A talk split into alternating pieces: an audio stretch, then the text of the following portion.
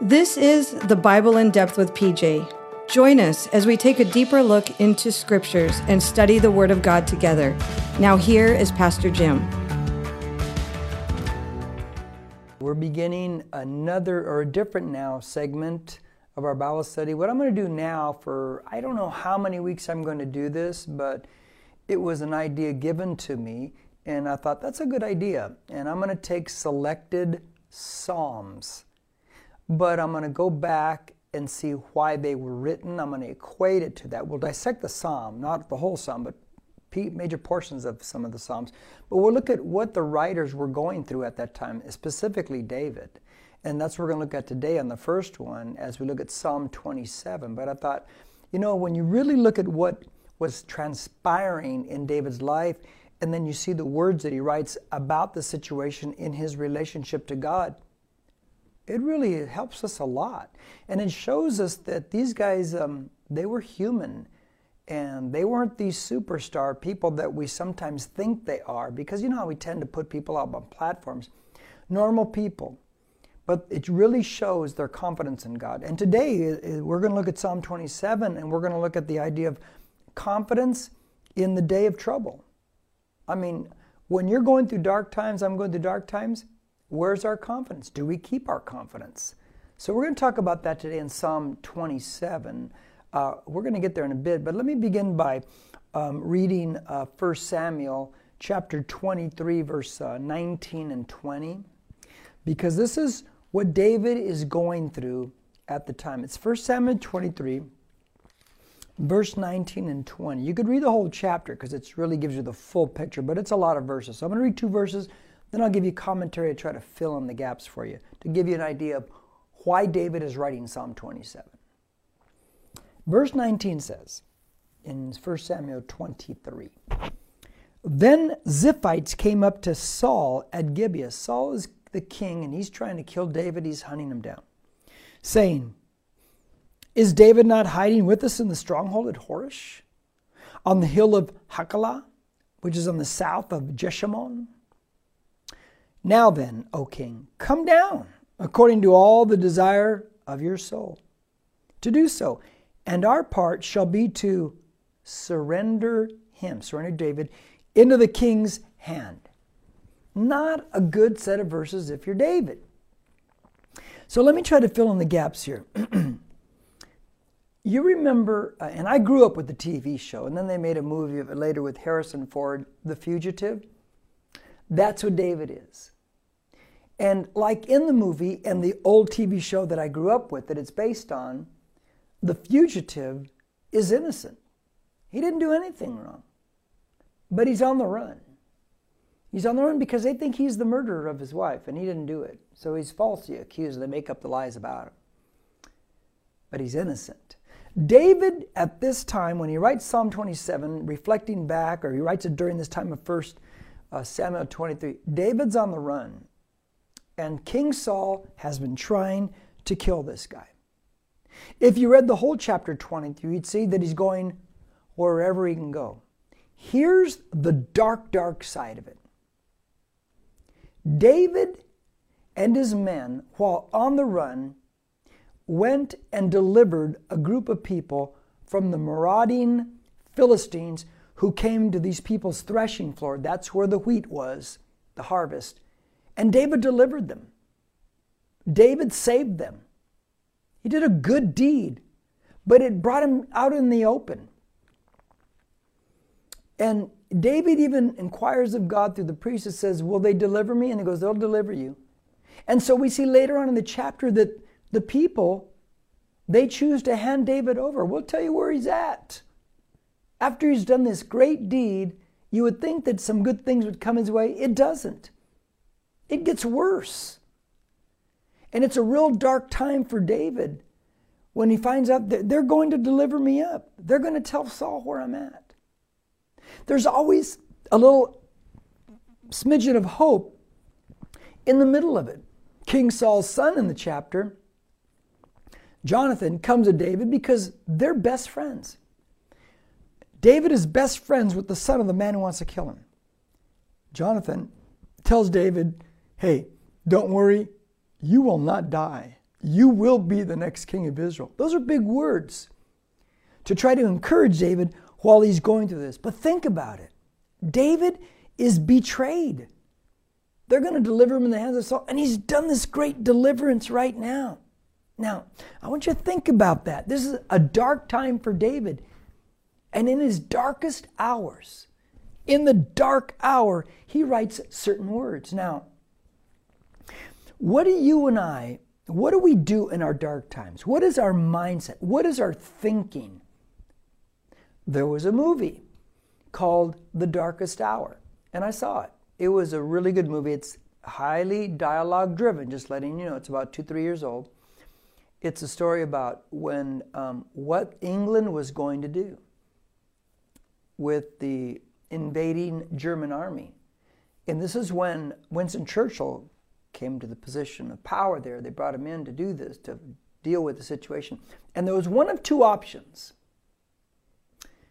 negotiate with Hitler and Nazi Germany and get taken over, basically, or fight. And Winston Churchill decided, we're going to fight. We're going to fight. Where a lot of them were saying, no, we can't do it. We can't win. They were afraid. Their mindset was, there's no way. This is a dark time. We're, are you kidding me? You know many people will die? And Churchill said, no, we're going to fight. See, in the darkest hours of life, and we all go through them, what is our mindset? David had a mindset in the darkest hours of life. Do we have confidence in the darkest hours of our life? Now, I'll throw a, a sidebar on you. David will be the king. But he's been on the run. He'll be on the run for years. Why? Because it's in this dark time. It's in these dark times in his life and our life that God develops us. He sharpens us. He prepares us for a future. Because if I shake at these times, I'll shake at bigger times. He's going to be the king. That's a lot more pressure. And so God has to develop the man the way God has to develop you, O oh man and woman of God. He's got to do it. And every man and woman of God in the scriptures and all of us living today, we go through dark times. And it's in those dark times, the way we play it, that develops our courage, our boldness, and our abilities and confidence in God to carry out what we need to carry out even when life gets tough. And David's learning that. So, Psalm 27, we're going to look at four verses and cross reference a little bit here and there to show to, to show us how to have confidence in the day of trouble. So here we go. Verse 1 of Psalm 27 says, Here's what David writes when this is all going down The Lord is my light and my salvation. Whom shall I fear? Rhetorical. No one. The Lord is the defense of my life. Whom shall I dread? Rhetorical. No one. Now, let me give you some things from this verse right here. The first thing I want to say in verse 1 is this David, in the dark times of his life, looked to his source, not his circumstances. Very important. In the dark times of our life, we look to the source, God, not our circumstance. He says, The Lord is my light. I need the light of God in the dark times. He's my source, not my circumstances. Now, let me show you an interesting Jesus statement and that is found in John chapter 11. Watch this. And hopefully, maybe you've read this verse many times, and maybe you never. Well, what is he talking about? Watch. It's it's 11 and verse 9 of John. And let me preface it by saying, um, the disciples don't want Jesus to go back to where he was because they want to kill him. It's darkness over there. It's bad. Don't go there. It's scary, Jesus. Verse 9 says, Jesus answered, Are there not 12 hours in a day? If anyone walks in the day, he does not stumble because he sees the light of this world. What are you talking about, Jesus? Let me try to give you what he's saying. You and I, there's a daytime for us. The sun is out so many hours of our day where we live. and you can walk in that light.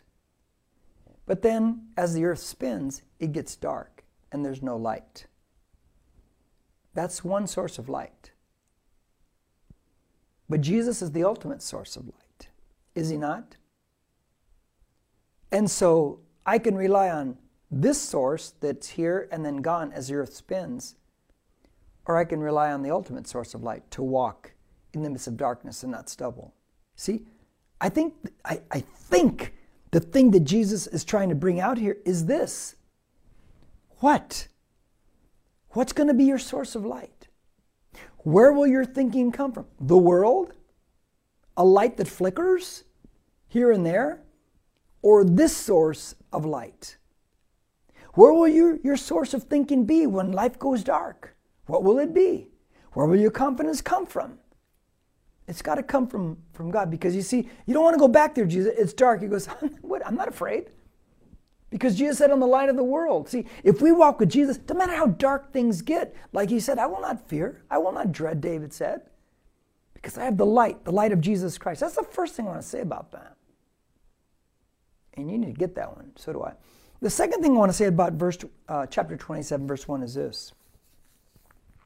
Salvation finds us in the dark but doesn't leave us there. He said right there, He goes, You're my light and my salvation. You know, if you can remember, and I think you can, I know I can remember, when I came to Jesus, I really was in darkness. I, I didn't know to what extent, but I knew because I knew how I felt inside, and I knew how I viewed life, and I knew how bored I was with it, and I knew how unhappy I was. And I, am not exaggerating, I just knew. I knew even more so after I came to Christ and salvation, and the light came into my life, and Jesus came and flooded into the veins of my spirit. See, it found me in the dark, salvation did, but it didn't leave me there. The Lord is my light and my salvation. It didn't leave me there, it brought me into the light. The third thing I want to say in verse 1 is that he says, The Lord is the defense of my life. What? The Lord is the defense of my life. In other words, David is saying, My skill set to deliver me is limited. I got some questions. is David a skilled warrior? You better believe it. This guy's killed the lion and the bear. He's fought them barehanded too. He's killed Goliath with the sling. He has trained up people, these guys, these throwaways, into a, a, a, some of the mighty men, mighty army. He's a skilled warrior. This guy's a military machine, man. He knows how to get things done. He can handle himself in situations. But what does he say? The greatest defender of my life is not me and my skill set the greatest defender of my life is God. He is the defense of my life.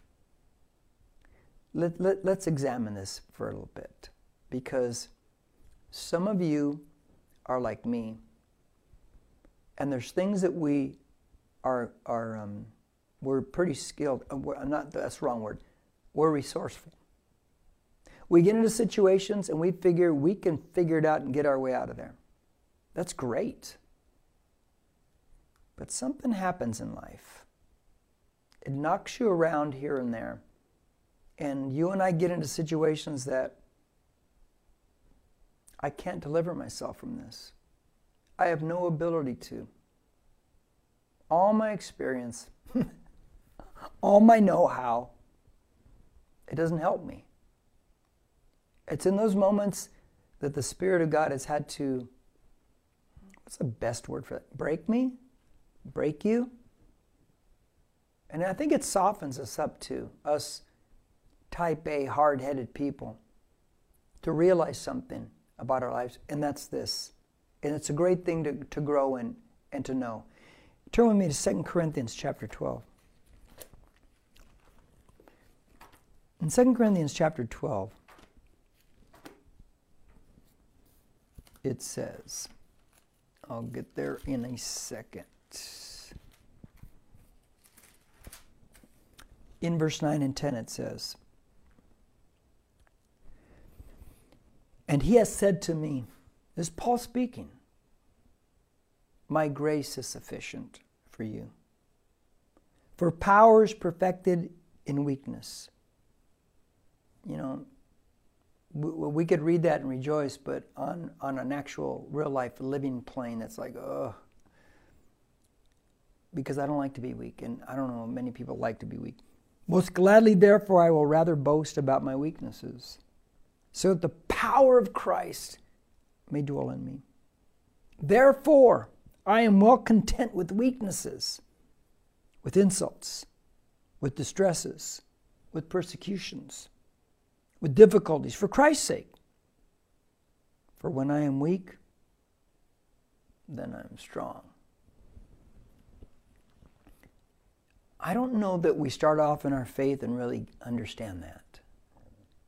I don't know that we do. I think it's life's hard knocks and the dark hours of life that we begin to realize that we're not our greatest deliverer, that my skill set can't save me in certain situations, that when I'm in my weakest times, that's when the grace of God can flood in and do what only the grace of God can do. And it's a hard lesson that I've learned multiple times over and will continue to learn. But it's a good lesson.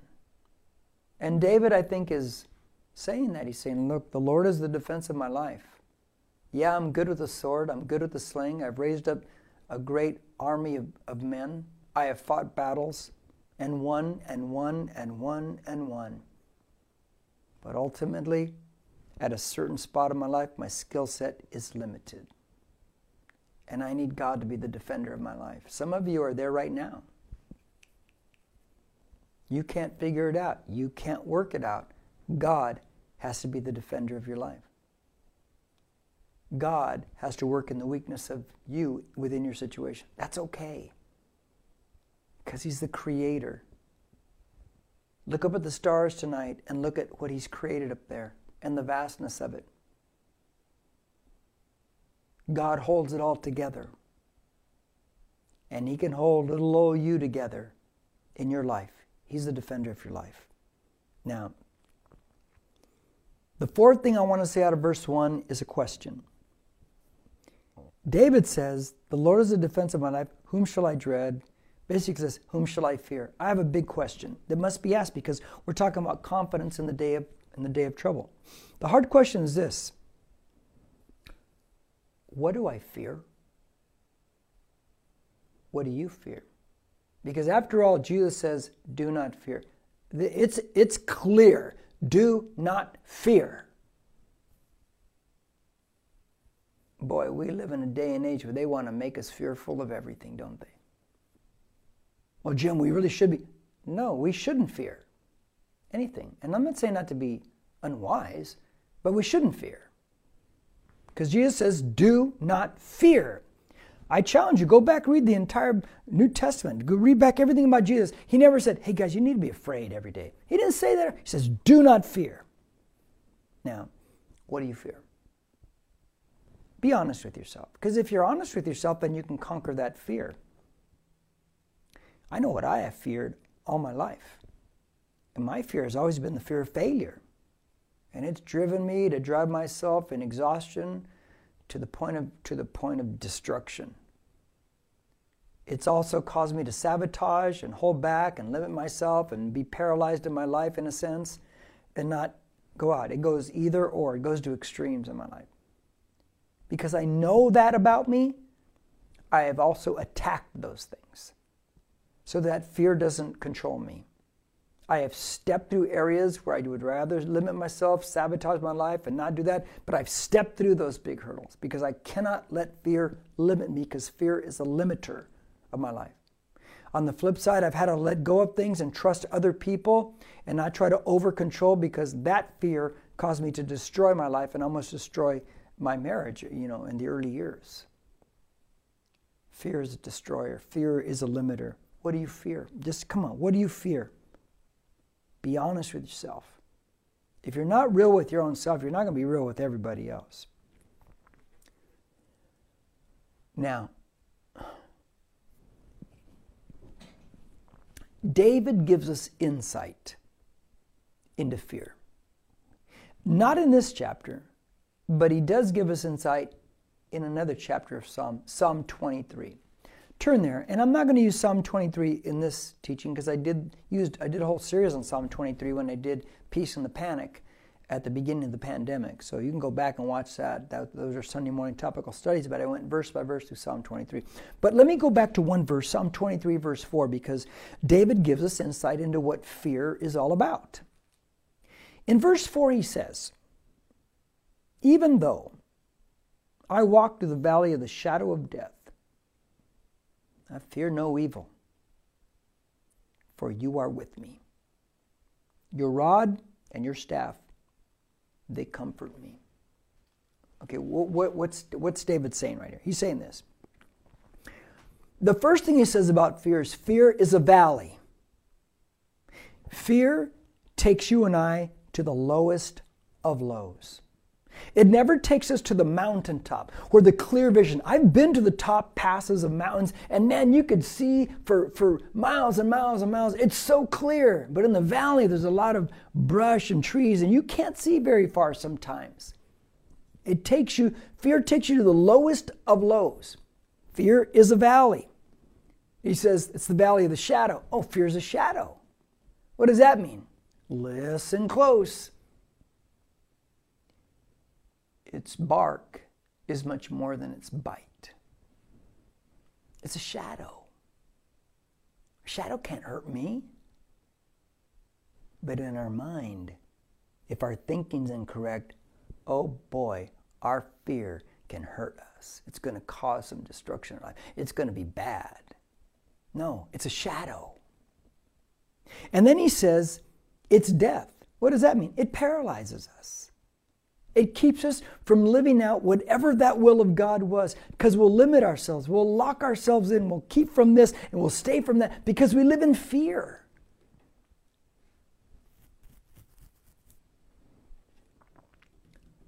David says the antidote to that fear when we're in those dark times or just fear in general is what he says here. He says, or what he says in Psalm 23 4, he said, I fear no evil, for you are with me. I like that. God is with me. I will not fear. I have a question for you. What if you really believe that? What if you really believe that God was with you wherever you go, wherever you are? What if you really believed that you were like Elijah standing in the face of King Ahab who could kill him. And he says, I'm telling you this, this, and this before the Lord, before whom I stand. In other words, God is right here with me. What if you would believe, like Moses, you say, Thus saith the Lord, and he's talking to Pharaoh, let my people go. What if you really believe that God is with you in those difficult, dark circumstances? What if you believed that and you could erase the fear in your life? I'll tell you something, I'll be honest with you right now. People ask me, are you, are you nervous during these times, during these pandemic times? No, I'm not. How can you not be?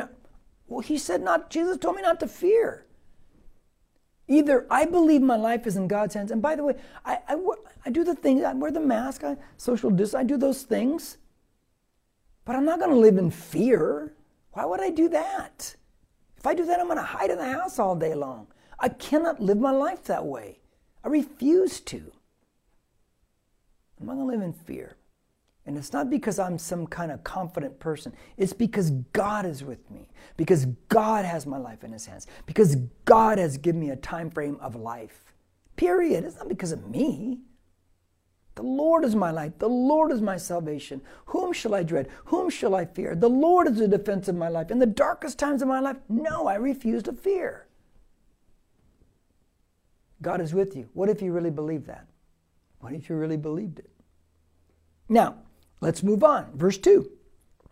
What else does David say in the dark times? In verse 2 of chapter 27, he says, When evildoers came upon me to devour my flesh. Whoa my adversaries and my enemies, they stumbled and fell.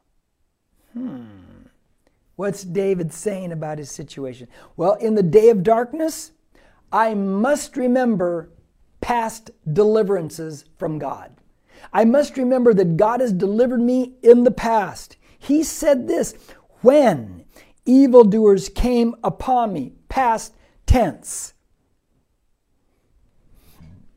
He remembers other difficult situations, other difficult seasons. He remembers them when God came through in the darkness of his life. Let me tell you something about Christians. It's just Christians, too many of us have spiritual amnesia. It gets bad, it gets dark. It gets, oh, you don't even remember. We don't remember God anymore. What God has done. It's like it's like you're a a, a, a Christian who lives. You remember that movie, Fifty First Dates? I like that movie. It's like every date was brand new. She didn't remember anything. It's like that's the way some Christians live their life with God. I don't remember anything God did in the past for me. I'm sure He did something, but I don't remember it. So when a new situation comes up that's difficult, tough, I don't remember. I have spiritual amnesia. No, that's not the way we live. We must remember that God has delivered in the past. He says, when evildoers came upon me, when, past tense, I remember when they came upon me. My foundation is God delivered me in the past, He'll deliver me in the present. I will not fear now because even though I'm in darkness, God is with me. What is that saying about David? And what is it saying that you and I should be? David is battle tested. David is battle tested. Where does your mind go? When darkness comes? Where does your mind go when it looks shaky? Are you battle tested? Is it just, oh, there's only 12 hours in a day? Are you with Jesus who's light in the midst of darkness? Where does your mind go? Battle tested. Watch this.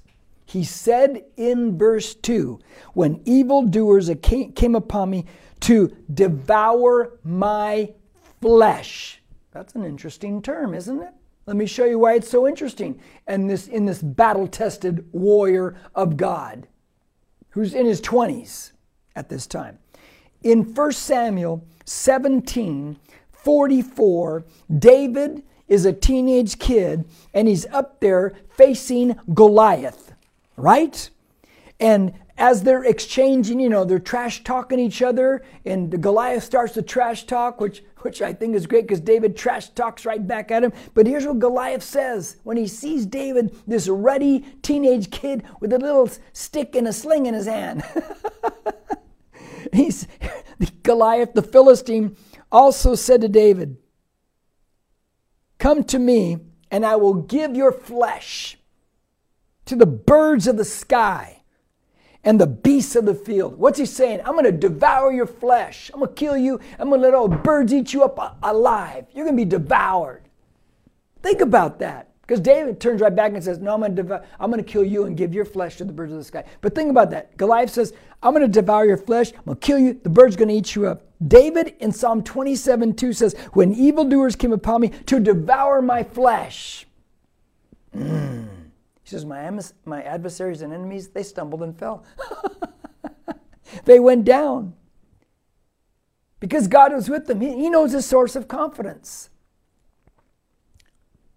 What's your source of confidence in the time of trouble, in the day of darkness? What is it?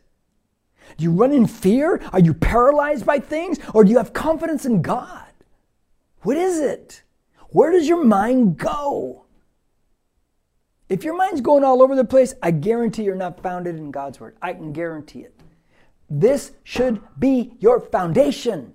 This should be flooding through your soul and spirit. These words should just boom from you when you're in the midst of it. Mm.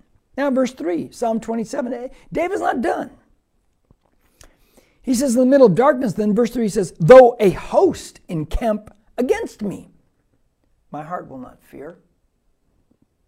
Though war arise against me, in spite of this, I shall be confident. I just, did you just feel that?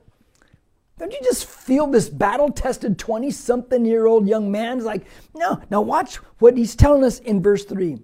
He's saying, Sometimes our greatest fear is the before.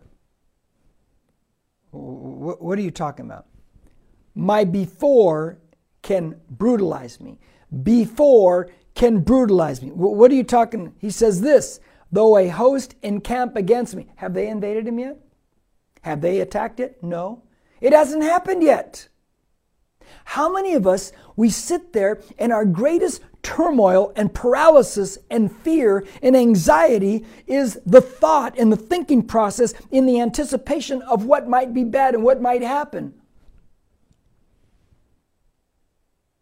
You know it's true. That's a source of major anxiety in people's lives. The thought of what about this and this might happen here, I might get that, and it's going to stop it. He says the host is encamped against. It hasn't happened yet. I'm not going to fear. I'm not going to let my mind go there. I'm, gonna let, I'm not going to let, let the before brutalize me. I'm not going to do it. That's why Jesus said, Don't take any thought for tomorrow. Tomorrow has enough troubles of its own. Don't be, don't, you know what? Deal with right now. Don't deal with tomorrow. look, look, look, look, look. My heart will not fear. My heart will not fear. now, watch this. Turn me to Hebrews chapter 4. Hebrews chapter 4. Let's, let's, let's examine this a little more.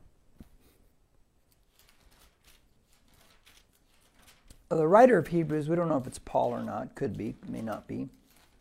But Hebrews 4.12 is a really cool verse. Um, you've probably heard it quoted many times. It says, For the word of God is living yeah, it's alive. And active. Mm, it's operating. And sharper than any two edged sword, and piercing as far as the division of soul and spirit, of both joints and marrow, and able to judge the thoughts and the intentions of the heart. Let's take one aspect of this verse because there's multiple things in there. He says that the Word of God separates the soul from the spirit. Hmm, okay. my soul. The soul is what comes from me and my thinking and the thinking of the culture. My spirit is the thinking that comes from God and God's Word. The Word of God separates the two. Why? So that I'm not led by my old thinking, the culture, the ways of other people and their opinions and all these different things. I'm led by the Spirit. The Word of God separates it, so I'm led by these things, not those things. Where does your mind go in, when you're walking in darkness or troubling times? Who do you listen to? What do you listen to? I'm to be led by the Spirit of God. Jesus said, These words are spirit and they are life.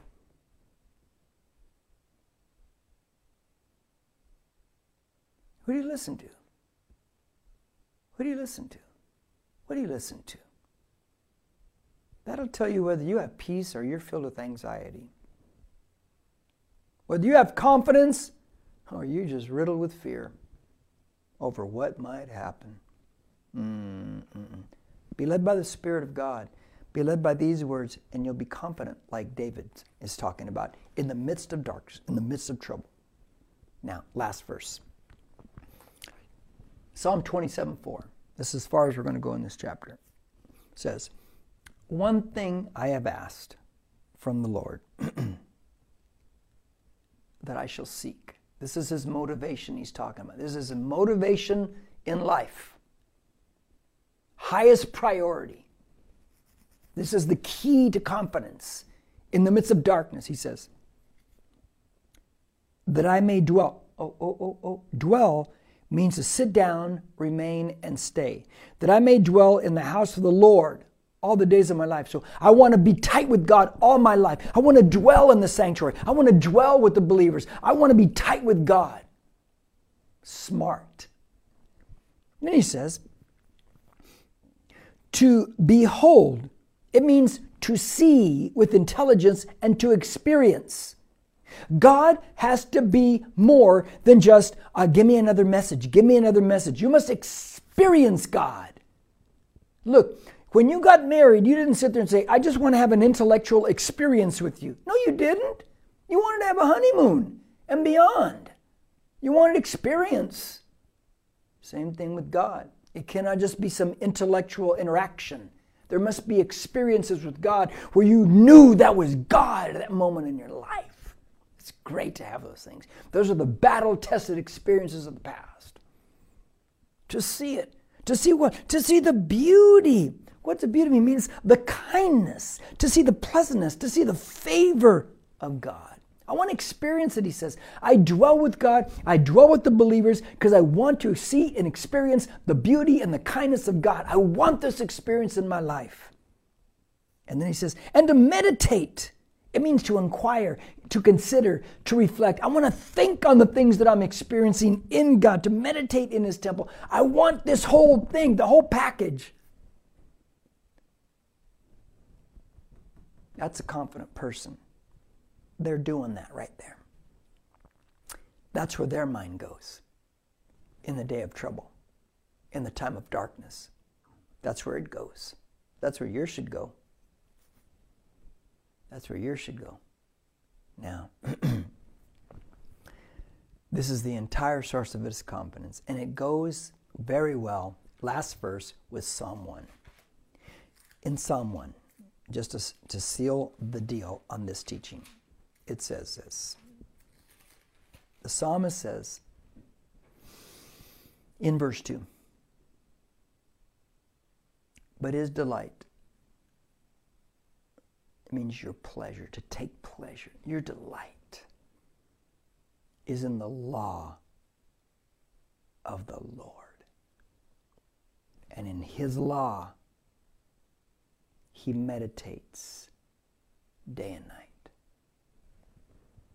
You keep this at the forefront, embedded, rooted in your life day and night.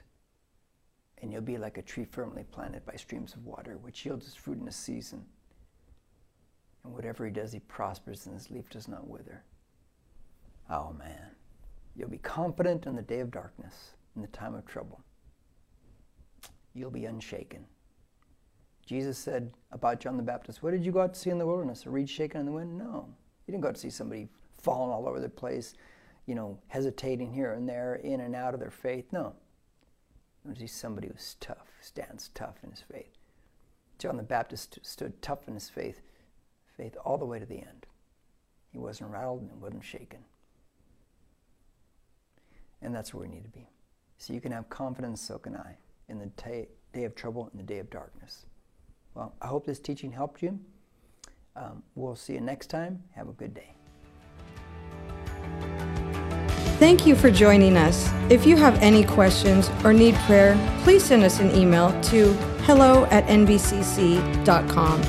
We'd love it if you would subscribe to this podcast and take a second to rate it. Until then, we'll see you next time.